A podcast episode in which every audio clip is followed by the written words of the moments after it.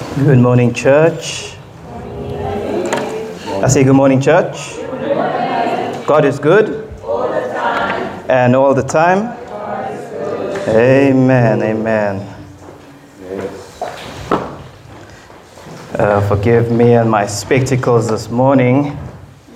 We have a kind of love hate relationship. That's good to see uh, Alison back in the house this morning. Glory. Welcome back, Ali. All the way from uh, the Dutch Reformed country, the Netherlands. Uh, just a pleasure having you back. I'm sure mommy and daddy are relieved. Yeah. And uh, also good to see um, my good friends Keegan and Carmen in the house this morning.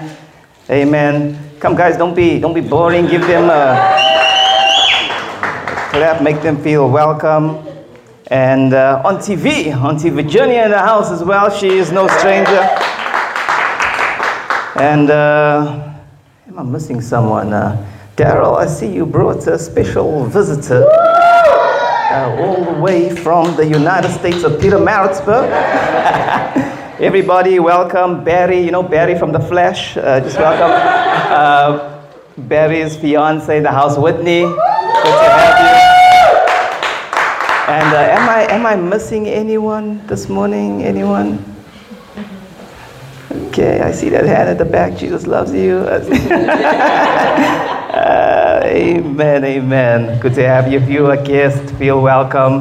This is your father's house. And uh, it's just good to be in God's presence. Um, it always pains me to see folk running on a Sunday morning on my way to church. I'm like, there's no better way to spend your Sunday morning than in the house of God. Amen. Uh, also, want to extend a welcome to everyone. If you visit this uh, fellowship regularly, um, please, I will encourage you, hop on to our Thursday Zoom meeting, our partnership meeting. Uh, do your due diligence to know what we are about, what we believe, and uh, you know, uh, just clear your conscience in case you're wondering whether these happy clappies are preparing us to drink some Kool Aid down the line. If you know uh, history, um, we just get to dis- discuss why rebirth is here, what we believe, and if you have any questions, you're free to ask. Okay. Okay, so that's the, this, is this Thursday, hey? This Thursday uh, on Zoom, um, our communications team will send out um, will send out all the uh, comms. Is this uh, mic too bassy? Is it, is it fine? Don't think I'm going to be doing any screaming this morning. Uh, so this should be fine. Amen. Family, turn me to the book of beginnings. The book of beginnings. We are in our Genesis series. We are in chapter 3. When you're there, please give me an amen. There's no way you can get finding Genesis wrong. If you are seeing the book of Revelations, please see me urgently after the meeting so we can lay hands and conduct a deliverance session. You should be at the first book of the Bible. We are in chapter 3. And uh, like I mentioned last week, the reading of the scripture is the main feature of a Sunday morning sermon. Because there's nothing better that a preacher can say than what is written. Amen. Genesis chapter 3, let's read from verses 1. Now the serpent was more cunning than any beast of the field which the Lord God had made. And he said to the woman, Has God indeed said, You shall not eat of every tree of the garden? But can, can we rewind? Because chapter 2 and verse 25 is a pivotal uh, verse that leads into verse 1. And they were both naked, the man and, and his wife, and they were not ashamed. Now the serpent was more cunning than any beast of the field which the Lord God had made. And he said to the woman, Has God indeed said, You shall not eat of every tree of the garden? And the woman said to the serpent, You may eat the fruit of the trees of the garden, but of the fruit of the tree which is in the midst of the garden, God said, You shall not eat it, nor shall you touch it, lest you die. Then the serpent said to the woman, You will surely not die. For God knows that in the day you eat of it, your eyes will be opened, and you will be like God, knowing good and evil. So when the woman saw that the tree was good for food, and that it was pleasant to the eyes, and that the tree was desirable to make one wise, she took of its fruit and ate. She also gave to her husband, who was with her, and he ate. Adam didn't even put up a fight. Hey, woman's, must have been woman's month, eh? Verse 7 Then the eyes of both of them were opened, and they knew that they were naked.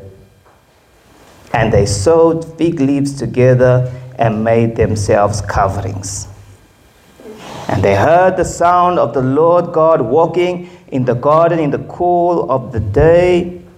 And Adam and his wife hid themselves from the presence of the Lord God among the trees of the garden. And the Lord God called to Adam and said to him, Where are you? And so he replied and said, I heard your voice in the garden and I was afraid because I was naked and I hid myself. And God said, Who told you that you were naked? Have you eaten from the tree which I've commanded you not that you shall not eat? Then the man said, The woman whom you gave to be with me, he plays the blame game.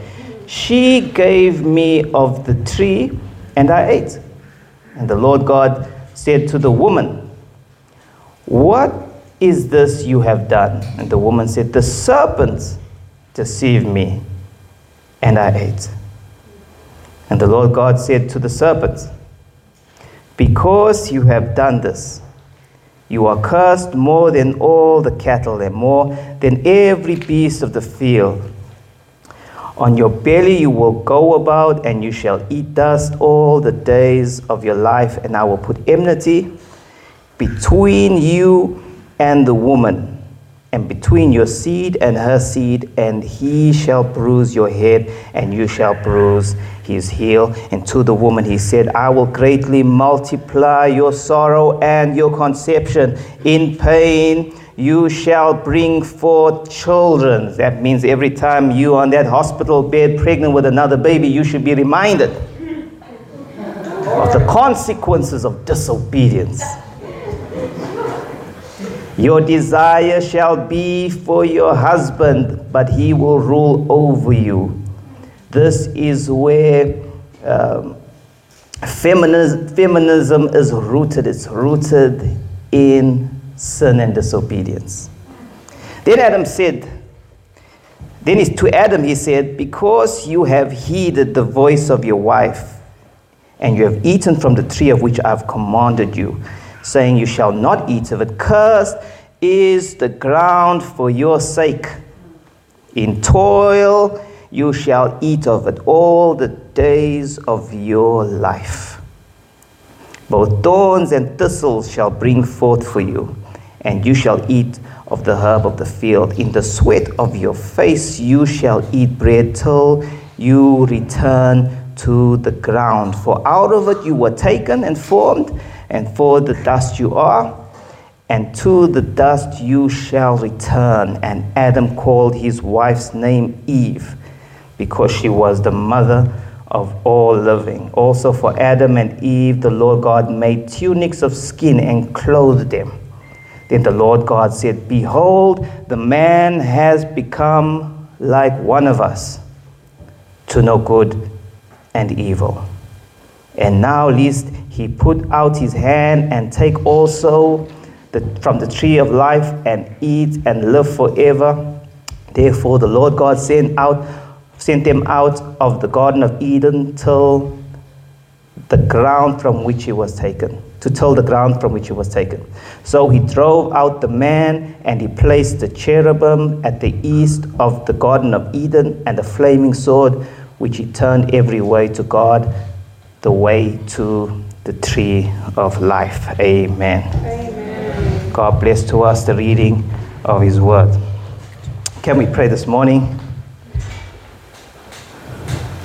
Heavenly Father, We ask this morning that you will anoint this time of fellowship. Thank you for your presence. Thank you for the sweet fellowship of the Holy Spirit. We've come to express our love for you and our obedience to your word this morning. We've come to hear from you and to receive your implanted, ingrafted word, which James tells us is able to save our souls. Help us to mix your word with, with faith and that it would not be unprofitable as it was to our forefathers who were in the wilderness, who heard your word and did not mix it with faith and rebelled. And so your spirit was grieved. But help us this morning that as we hear what the Spirit of the Lord is saying, to receive what you say and mix it with faith.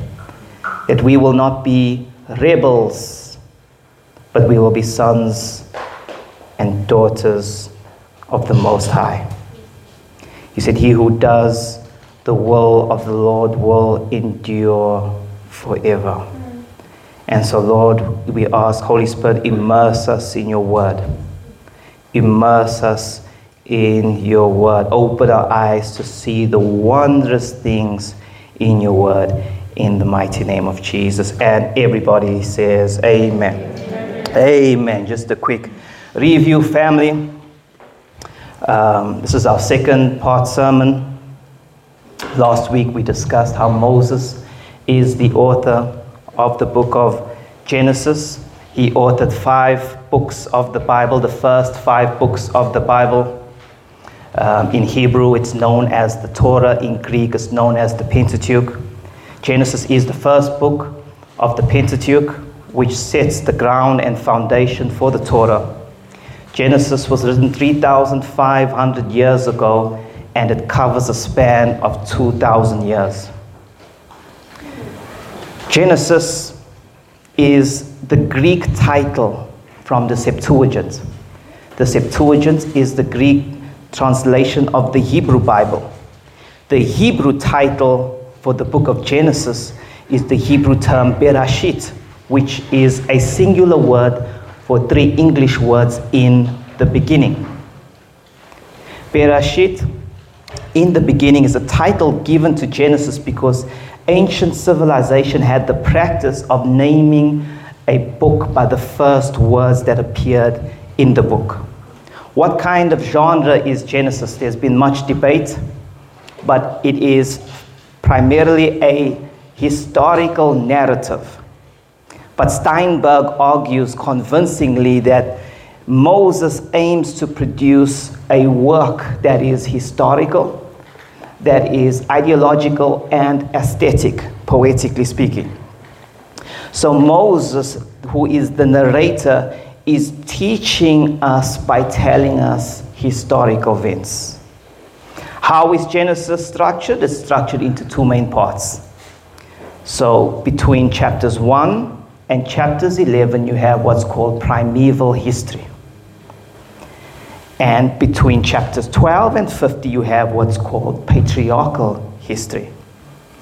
Between chapters 1 and 11, patri- uh, primeval history, you have four events. You have creation, you have the fall of man, you have the flood, and you have the Tower of Babel. Between chapters 12 and 50, patriarchal history, you have four people Abraham, Isaac, Jacob, and Joseph.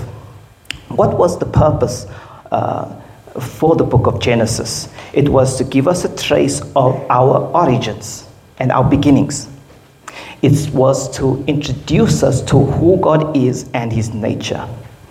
But perhaps the most significant plot behind the narrative of Genesis is a tragic one. And as C.S. Lewis stated, uh, that the history of mankind is a long, terrible story of how man is trying to find something other than God to make him happy. And this is the underlying plot to the book of Genesis. It's a sad one. God created man perfect, He created uh, all of creation perfect. But man rebelled, and so from Genesis to Revelations, you have this plot of how God is reaching out to man to redeem mankind. And the big question behind Genesis is this, like we discussed last week, uh, is, is will you believe what God said, or will you believe what man teaches or what Satan says? And that's the underlying question behind the book of Genesis. Our Bible topic this morning is a subject of systematic theology, which is hamartiology. Okay, hamartiology. Hamartiology, if you're making notes, you can also go back on our podcast um, app and uh, get to making notes and doing your own research. Hamartiology is the study of sin, and it deals with how sin originated and how sin affects humanity and what will be the ultimate result of sin after death. Okay, so let's firstly define what is sin. Sin in Greek is, well, we get the Greek word hamartia, which simply means to miss the mark. And when you put it into the biblical uh, context, to miss the mark simply means to fall short of the glory of God, to deviate from God's moral law, and ultimately it means to rebel against God. Mackay and MacArthur defined sin in this, po- in this way. He also stated that sin must be understood from, from a theocentric view, from God's view. Sin must not be understood from man's point of view. You must look and define sin from God's point of view. And he states it this way that at the core of what sin is, sin is a violation of the creator creature relationship. Man only exists because God made him. And man is in every sense obligated to serve his creator. And what sin does is sin causes us to assume a role of God and to contend for independence for ourselves Yeah. apart from our Creator. So, the most all encompassing view of sin is this is that sin demands independence and self rule. Where did sin originate from? The Bible lays the blame for sin's entry into the world on the first man, Adam. Bible tells us that in Romans 5 verse 12, therefore just as though through one man sin entered the world and death through sin and death spread to all men because all sin. Death, uh, death and sin were given passage through one man and that was Adam. But the Bible also alludes to the fact that sin first made its entrance into the universe through Satan. And we read that in 1 John chapter 3 verse 8 where John declares whoever makes a practice of sinning is of the devil. For the devil has been sinning from the beginning. He is the father of lies. What you will notice between uh, Adam and Satan is that there is a parallel between their rebellious hearts.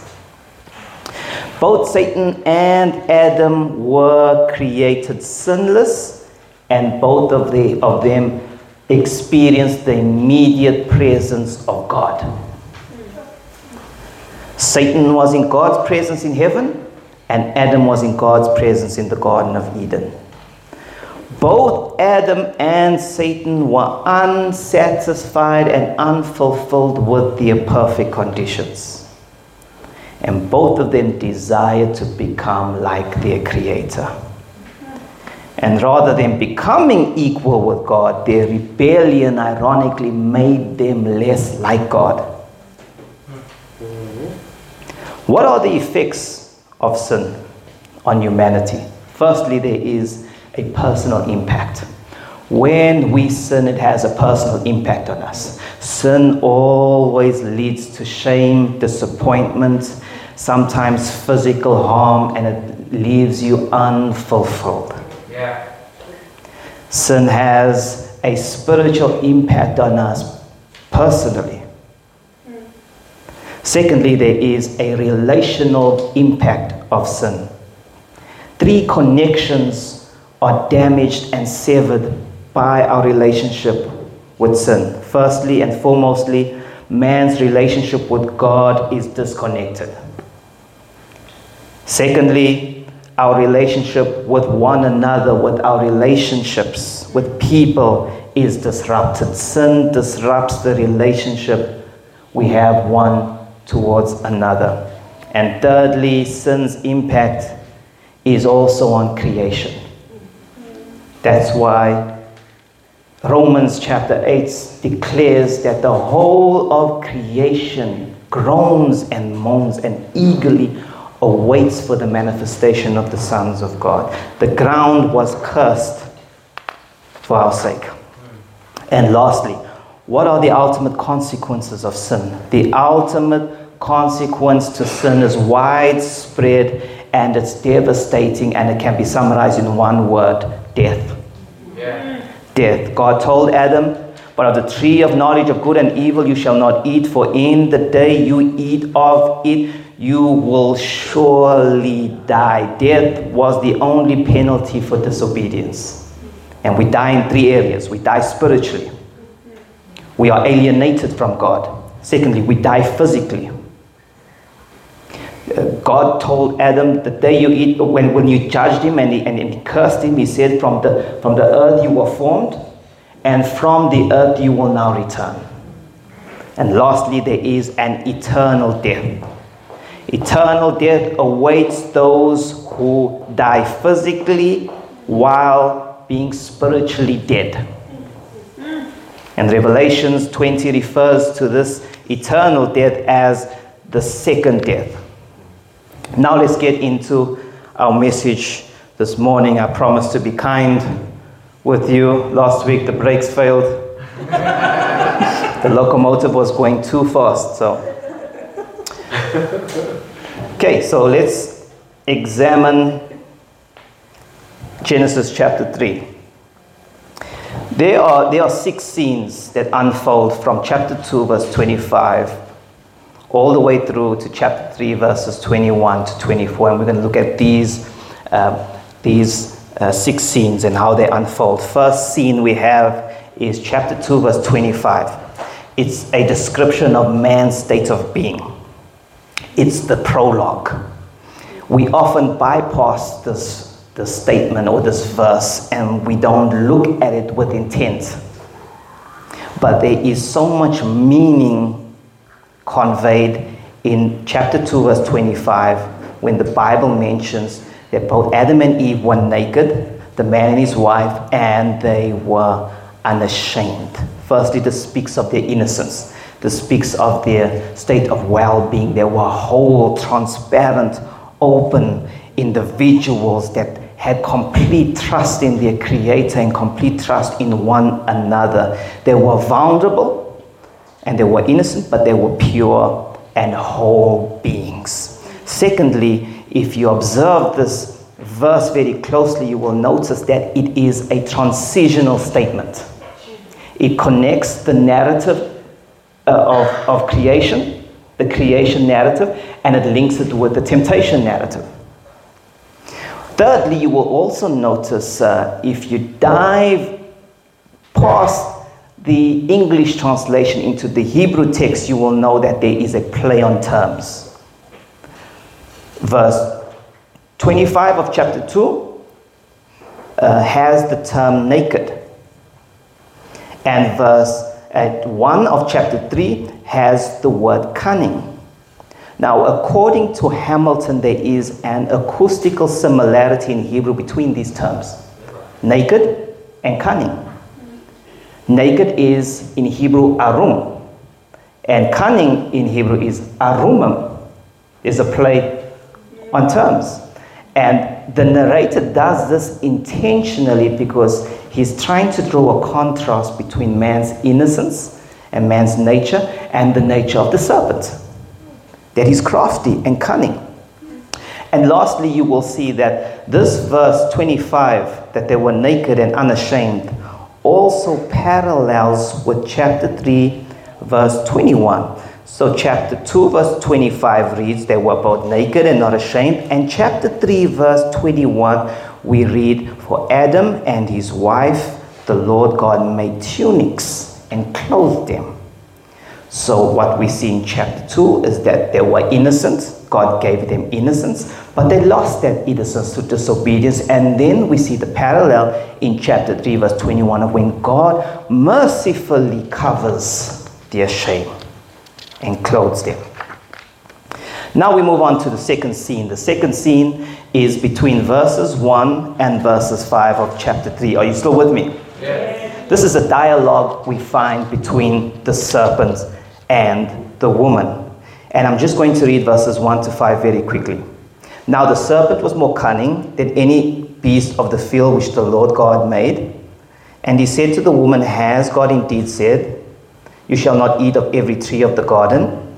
And the woman said to the serpent, You may eat the fruit of the trees of the garden, but of the fruit of the tree which is in the midst of the garden, God has said, You shall not eat, uh, nor shall you touch it, lest you die. Then the serpent said to the woman, You will not surely die. For God knows that in the day you will eat of it, your eyes will be open, and you will be like God, knowing good and evil. So, what the narrator does is waste no time in introducing us to the antagonist in the narrative, which is the serpent.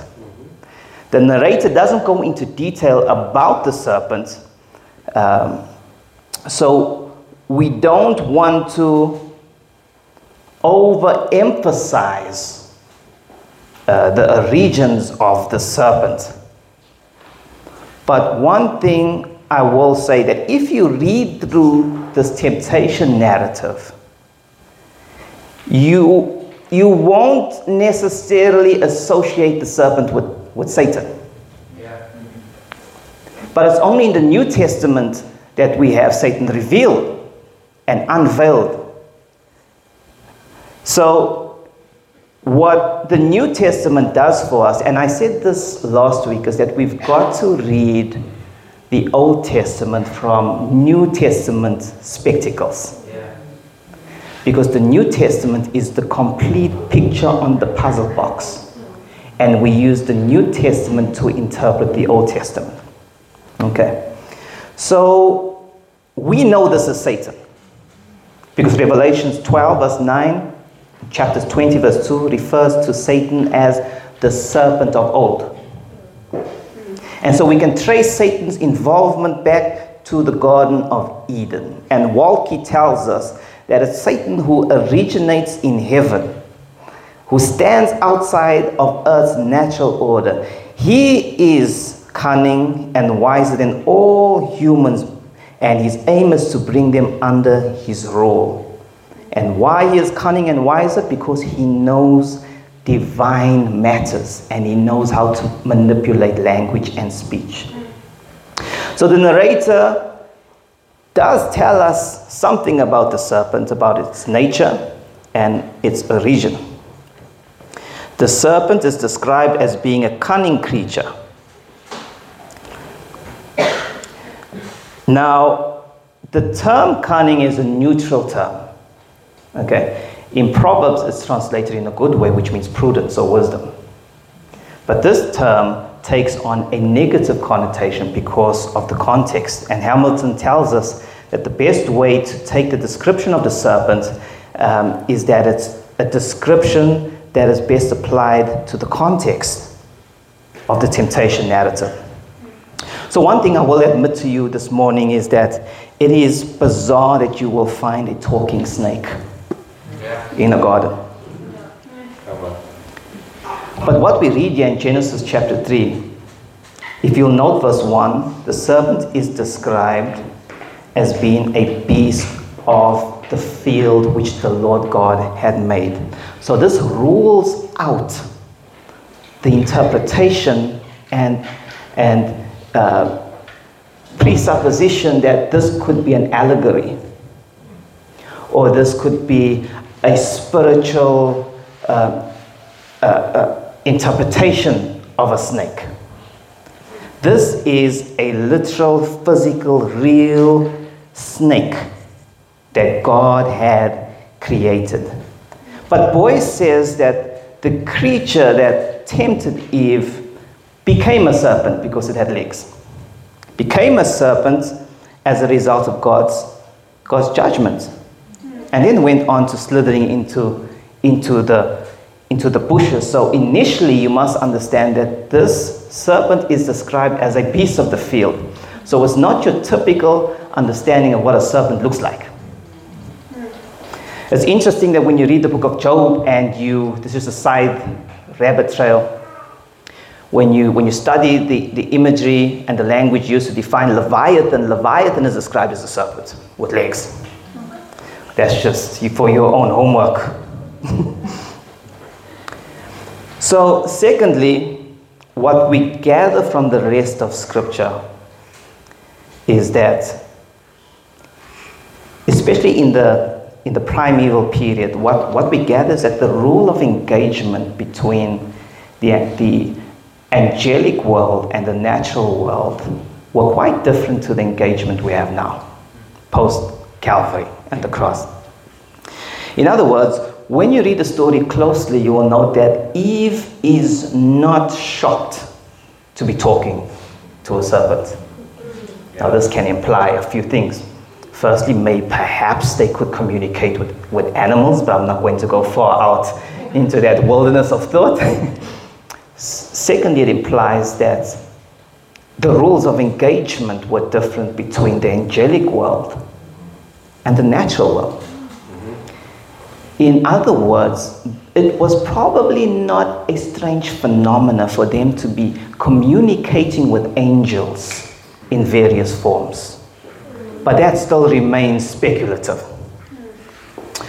What we do gather from Jesus in Luke chapter 24, verse 39, when he appears to be resurrected, he comes to his disciples and he, sees, he says, Behold my hands and my feet.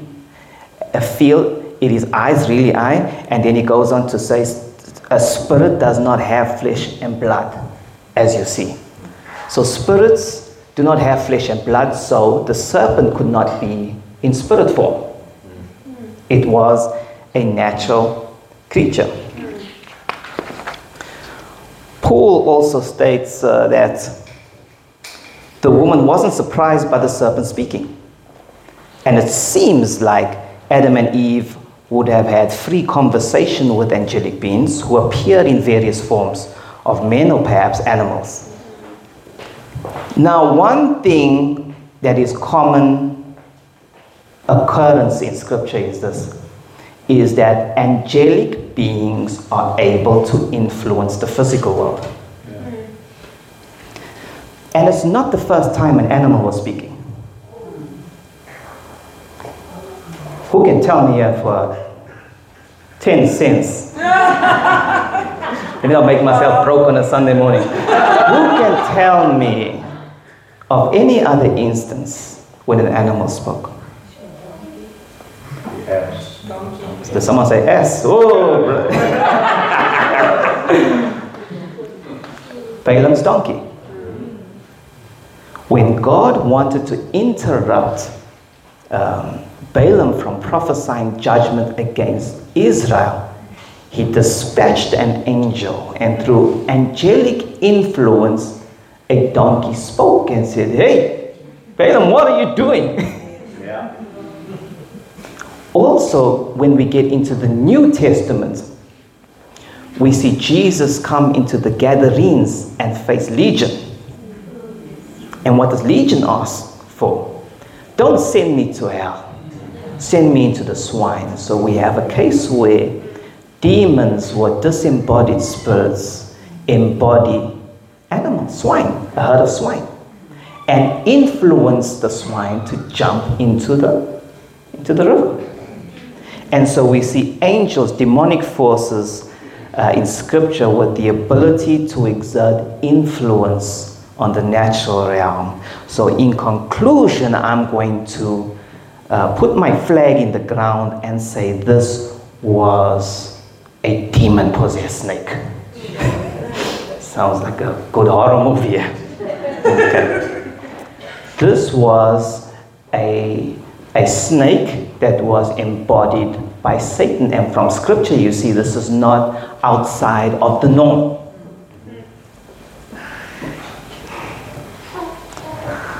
There is another interesting uh, truth to note about the appearance of a snake. And we dealt with this last week. We spoke about the uh, polemic nature of Scripture. You know, when we looked at uh, creation, we saw how the Hebrew creation narrative um, takes a strong stance and argument against what the Egyptian mythology uh, creation narrative taught. And so when you get a serpent onto the scene, you must understand that in ancient Middle Eastern times, serpents were pictured as deities. They were symbols of life and protection. And Joines tells us that in various contexts, serpents were the Canaanites' facility, uh, uh, goddesses of fertility and spoke of the renewal of life because they shed skin. But here in the Garden of Eden, the serpent is not pictured as a God, but as an anti God, an adversary of God, a being that does not come to bring life but comes to bring death. And so when we look at how the temptation unravels in chapter 3, you see how this serpent engages the woman in dialogue, and it's over the nature of the Word of God. In chapter 1, we saw how God powerfully demonstrates Himself in creation ex nihilo, in calling all of reality from nothing into existence by the power of his spoken word, by mere utterances, he, he creates an organized universe outside of himself by speaking. In chapter 2, we see how God's word takes on another form and how God formulates his word and presents it to man in a commandment to obey. And here in chapter 3, we have God's word come into question. In previous chapters, what God said was clear. And now, what God has said becomes a matter of debate. In previous chapters, we see how God's word brought order and life to creation, and now we see Satan distort God's word to bring death and chaos. And how does Satan do it? He poses a question. He poses a question that seems innocent as though he's making an inquiry. Has God really said? The reason why he poses this question in this in a seemingly innocent way is because he's attempting to lower her gods. But this question is loaded with an implication. This question is loaded with an invitation to scrutinize God. Mm, but I want you to notice how Satan subtly distorts the word of God. Turn with me to verse 1. Now Satan was more cunning than any other beast of the field which the Lord God had made had said to the woman, Has God indeed said, You shall not eat of every tree of the garden? What was the command? Chapter 2, verse 16. And the Lord God commanded the man, saying, Of every tree of the garden you may freely eat, but of the tree of knowledge and good of evil You shall not eat. What did Satan ask? You shall, has the Lord God, has God indeed said, You shall not eat of every tree. What is he doing here? Think about it. He's, he's distorting the word of God in such a way to change her perspective. So he engages her not on what God has provided, but on what God has prohibited. So he engages the woman and says, and implies that God had commanded that you don't eat from all the trees. And so he engages her on what God said no to. Setting her up to forget everything that God said yes to. It's funny how whenever we have an issue with God, it's always around his no's. Come on, babe. It's never around what God has said yes to. Come on. Sure. Um, one of my daughters, I hope she's not here and I hope she's not listening. Oh, Lord. But it's such a fitting example. We, I won't say which daughter. That's the only grace I will give. I love her. Have all my daughters, but she came up to us yesterday, and was it the day before? I'm even forgetting. But anyway, she comes up to us and she says, uh, Mommy, Daddy, can we take a trip to Pretoria on Sunday after church? There's a show I want to see. You know, it's just 400 Rand a ticket. So I'm already doing the math. And she's begging, I really, really want to go. You know? And uh, her mother says, No. We, we're not going, the tickets are too expensive. Oh, but, uh, but we can get a discount, it's just 10% off. And then her mother said, No, we are not going. It's after church, we're exhausted, we've had a busy week, yada, yada, yada. And we, we, we've, we've done a lot for you when it's come to this setup? And the answer is no. And she persisted, but this time, you know, she turned up the velocity and the tears started to flow. And then when the tears began to flow, the accusations were starting to get her. But you always do this for so and so, and you don't do this for me. This is the only thing I'm asking for. No, no, no, no, no, no, no, no. And then daddy steps in and ask one question As your parents, are we allowed to say no? Yes, Daddy. I said, It's no. And this is why, deep down, when I look at, at our nature, I, I think our nature to sin is rooted in ingratitude. We forget everything that God has done. We forget everything we have. You forget the wife you have at home that's cooking you meal after meal, rubbing your feet every night. And the next scoro scoro that drives past makes you forget the wife that God has provided you. And all of a sudden you want a slay queen. You forget the job that God has provided you with, and all of a sudden you feel you need to make an extra few bucks and, and twist the system and fraudulently, you know, get more money for yourself.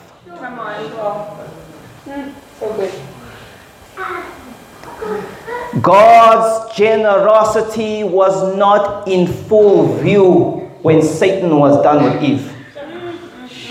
He made her forget how generous he was. God's word cannot just be reduced to rules and prohibitions.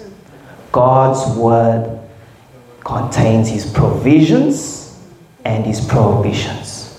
Come on. Don't let the enemy twist and distort your perspective to thinking of that walking with God is just about the do's and don'ts. It's just about the rules. What do I have to give up to serve Him? You mean I have to give up my drink? You mean I have to give up my drug addiction? You mean I have to give up uh, Mr. Harry here next to me?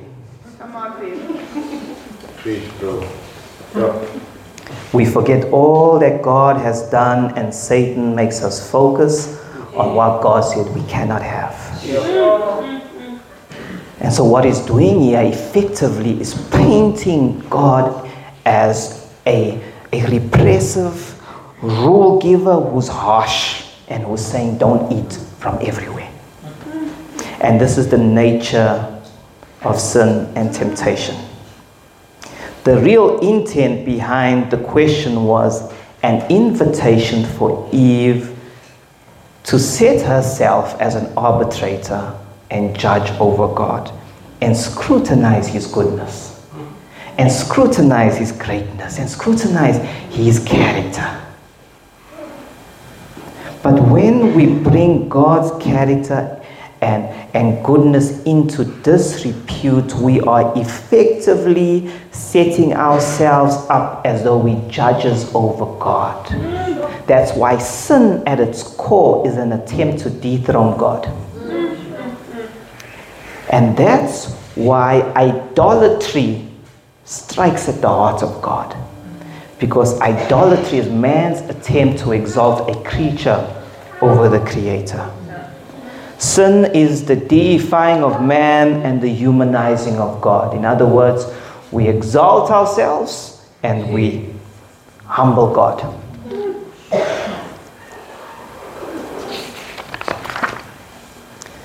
And so the woman replies to the serpent. Mind you, she responds and corrects the serpent. Did, did you see that? Yeah. She corrects the serpent, but she doesn't correct him accurately. Yes. Notice verse 2. And the woman said to the serpent, You may eat, we may eat the fruit of the trees of the garden.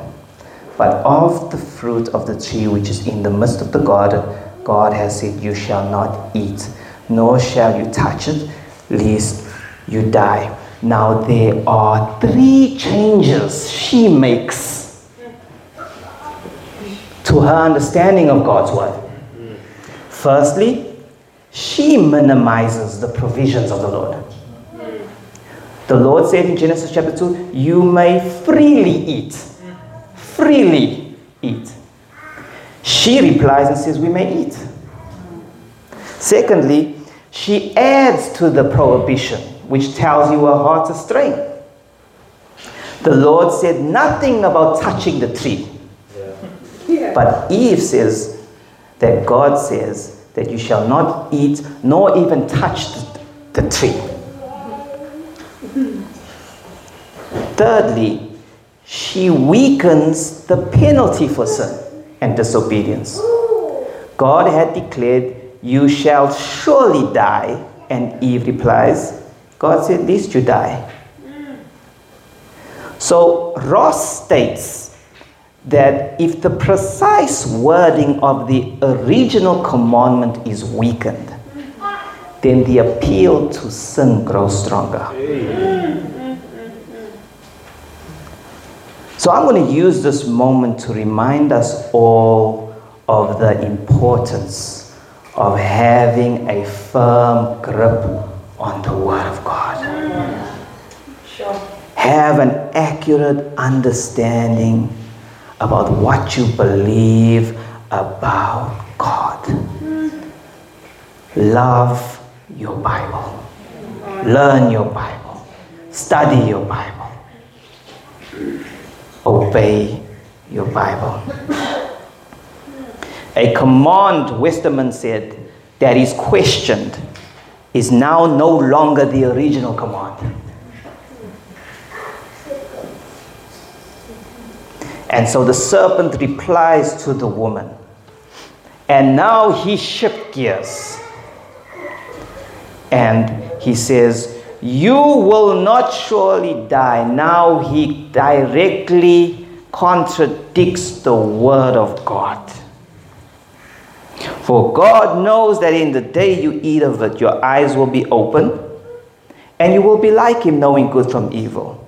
He first lured Eve into a discussion with him, lowered her guard, then planted the seeds of uncertainty about God's word and what God said, and then he exposes Eve's incomplete understanding of God's word. And then he brings God's character and goodness into, into disrepute and into question. And now he moves in for the kill with an outright direct contradiction of what God has said. God said, In the day that you eat, you will surely die.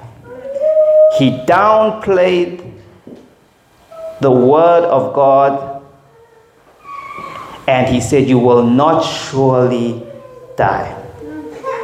He implied that there is no consequences to disobeying God's word. Friends and family, let us not assume for one moment that there are no consequences to sin and disobedience. You might get away with it for a period of time, but in the end, it will sting. God said, In that day, when you eat of the fruit, you will surely die. Augustine comments and says, if it be asked what death God threatened man with, whether it was bodily or spiritual or the second death, the answer is it was all. What's the funny thing about Satan's reply to the woman is that he was telling no blatant lies. Because God even said in in, in chapter 22 that man has become like us, knowing good from evil. But what Satan did was tell a half truth. They did become like God, being able to uh, discern good from evil. But they became less like Him. And what Satan, what makes Satan's lies deceptive is that his lies always contain half truths. And a half truth is a great lie. Yeah. So their eyes did open, but only to their shame. So they did become like God, knowing good from evil. And being able to ex- distinguish what's morally right and what's morally wrong. Except that God distinguishes holiness and right and wrong from a place of purity, and now they get to distinguish right and wrong from a place of impurity and sin. Let's move on to our next scene, and that's the narrative between the man and the woman, verses 6 to 8. I'm going to read this quickly. So when the woman saw that the tree was good for food, and that it was pleasant to the eyes, and the tree was desirable to make one wise, she took it took its fruit and ate. She also gave to her husband, uh, was with her, and he ate. Then the eyes of both of them were opened, and they knew that they were naked, and they sewed fig leaves together and made themselves coverings. And they heard the sound of the Lord God walking in the garden in the cool of the day, and Adam and his wife hid themselves from the presence of the Lord among the trees. So we told that the woman, she saw that the the, the, the tree was good for food, number one. Secondly, we told that it was pleasant to our eyes. Thirdly, we told that it was desirable to make one wise. And this is how she surrenders to temptation. Um, and this is the way John describes um, is the pattern and outline for temptation in 1 John chapter 2, verse 16, that Satan works by the lust of the eyes, the lust of the flesh, and the pride of life. And uh, Jesus was tempted in the same threefold way. Uh, there was an appeal to his physical appetite, there was appeal to his emotional and covetous desires, and there was an appeal made to his pride. And that's Satan's modus operandi. Eve's cravings essentially blurred her convictions. And we should never allow our cravings to blur our convictions. Don't ever sell your birthright for a bowl of soup. So she took the fruit and she ate it. And Kidner suggestively stated that it would take the death, the coming death, the burial and resurrection of our Lord and Savior Jesus Christ that would take these verbs, take and eat, and they will become the verbs of salvation.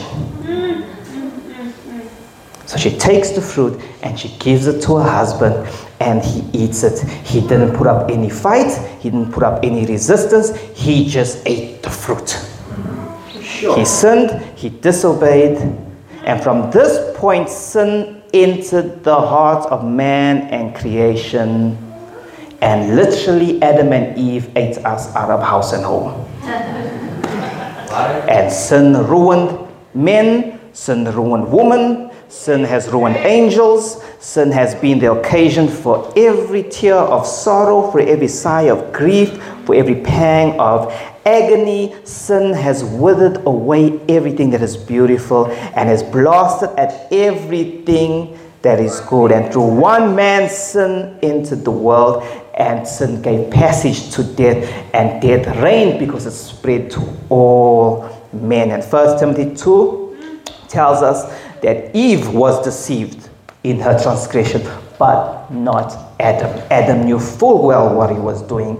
It took no trickery or craftiness from the woman to deceive him, but it seems like he did not want Eve to fall in judgment herself.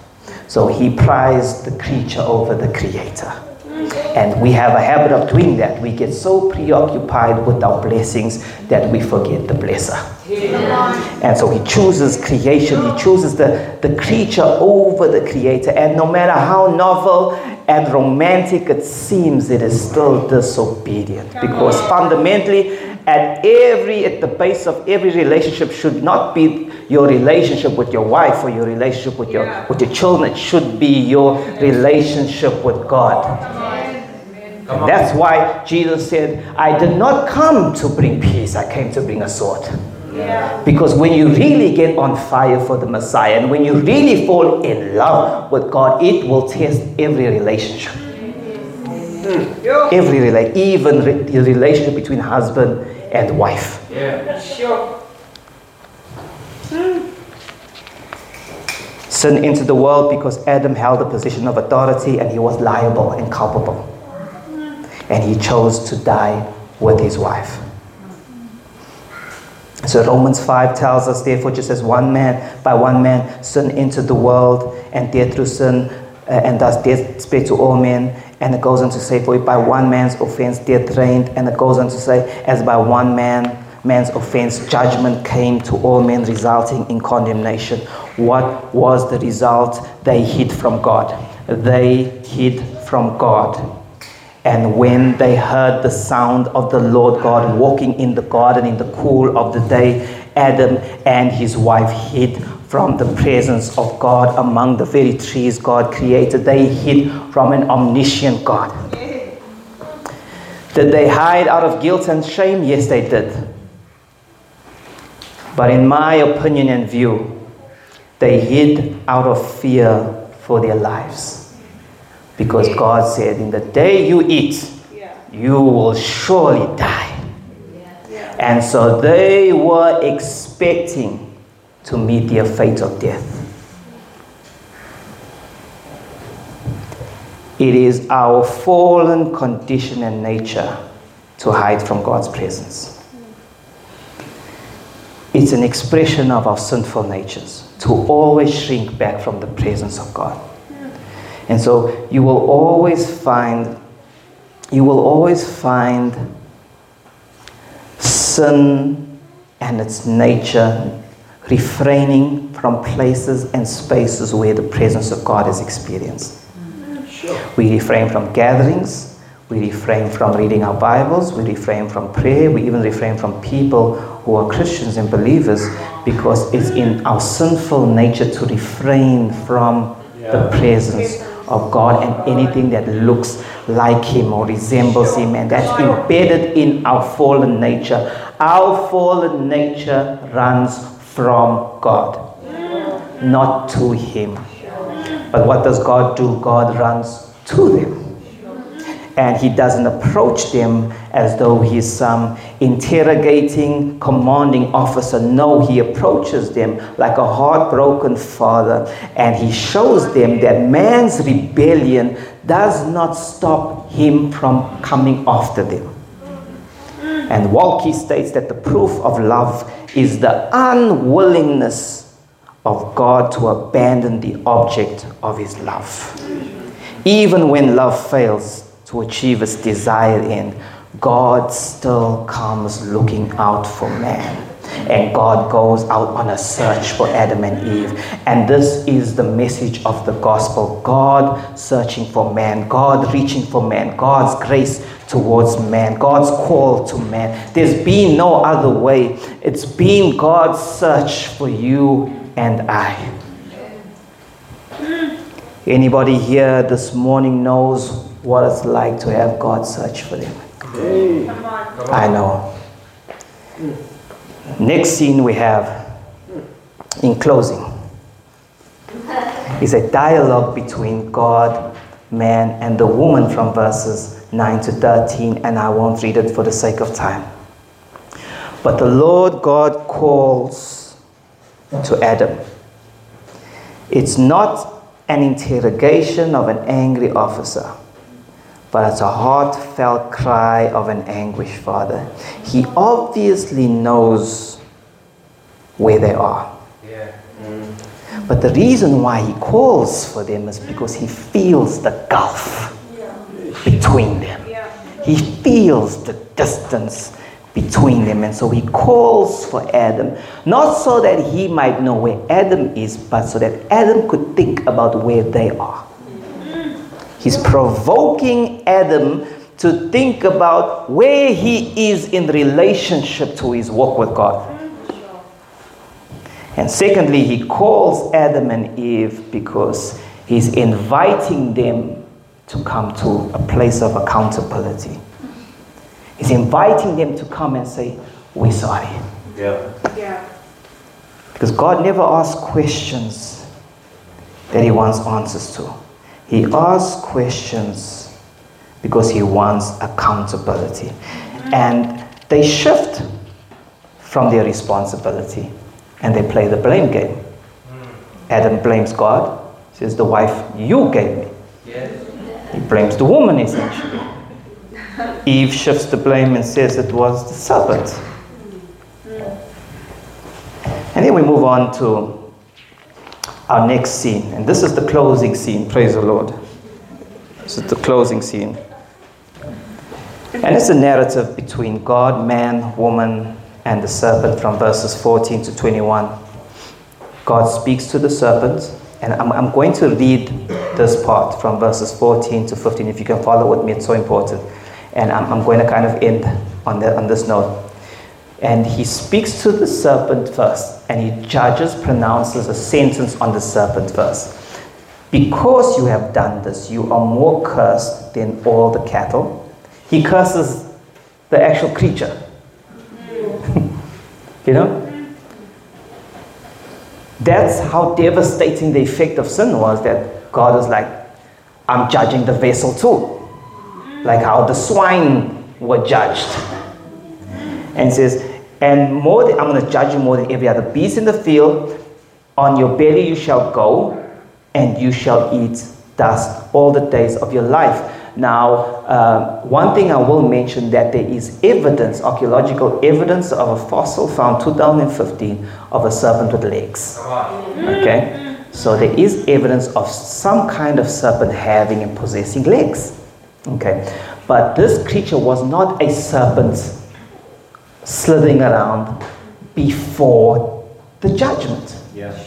It evolved into or mutated into this uh, legless, slithering serpent because of God's judgment. And now God pronounces judgment on the woman, uh, on Satan, and says, I'll put enmity between you and the woman, and between your seed and her seed, and he will bruise your head, and you shall bruise his heel. It's a reference to the cross, bruise heel of Christ. God judges the serpent, the, the creature, and he judges Satan. So the first part is directed to the animal, and the second part is directed to uh, Satan. And the funny thing is here, there's no question posed to the serpent, like it was posed to Adam and Eve. The serpent just had his sentence announced to him. You know? And God commanded the serpent to slither, and all of creation came under a curse, but more specifically and particularly the serpent. Okay. So the second part of the curse, and I'm going to end on this note, is we have here in Latin what's called the Proto-Evangelium of the Old Testament. The Proto-Evangelium of the Old Testament. It's in Latin, and what it means is we have here the first proclamation of the gospel. The first proclamation of the gospel is a promise of a Messiah to come. The first proclamation of the gospel was a sentence passed on to Satan. And it wasn't a direct promise to the man. So, what does this tell you about the gospel. And what does this tell us about the redemption of man? That the redemption of man, first and foremostly, is about God's role. As much as it's about our need, it's about God's glory, it's about His dominion, it's about His power, it's about His sovereignty, it's about Him. So He must redeem man because it's about Him, it's for His namesake. He must get the glory out of this. He won't let the devil have his last laugh. Because what the devil was boasting was that I took a perfect man, your perfect creatures, in a perfect environment, and I made them imperfect. And so God said, I will have the last laugh. I will take imperfect men and women in an imperfect world and I will perfect them, justify them, sanctify them, and glorify them. This was a prophecy on the defeat of Satan on the cross of Calvary. That Satan would bruise the heel of, of the Messiah, but the Messiah would crush the head of the serpent. The heel was the only part within the serpent's reach. But the Messiah would crush the head and crown of the serpent. This prophecy and the sentence also gives us hints to the virgin birth because God declared that the Messiah, the deliverer, would come from the seed of a woman. A woman does not produce seeds. That the, the Messiah would not come from the seed of a man, but the seed of a woman. And he pronounces judgment on the woman and he pronounces judgment on the man. And what's beautiful in verse 25, and sorry, verse 21 is that we see a picture of God making him and tunics of skin. Verse chapter 2, verse 25, we told that they were innocent, they were naked, unashamed. And then in verse 21 of chapter 3, we told that God now comes, He makes tunics from skin and He clothes them. They manufacture their own fig leaves and it was a prickly kind of leaf. Imagine a prickly kind of leaf on your nether regions. and God instead sacrificed an animal. And He made a covering for mankind. And this tells us that the oldest profession in the world is the clothing business. In order for Adam and Eve to be clothed, a sacrifice needed to be made. An animal had to die. There was a substitutionary sacrifice made to clothe Adam and Eve. And this anticipated the gospel of Jesus Christ. That an innocent substitute would die in the place of the guilty. 1 John 3, verse 18. For Christ also died for our sins once for all, the just for the unjust, so that he might bring us to God, having put to death in the flesh, but made alive in the Spirit. Romans 13 says, Put on the Lord Jesus Christ. What a tremendous display of God's mercy and God's love. God, by right, should have killed them and annihilated them on the spot.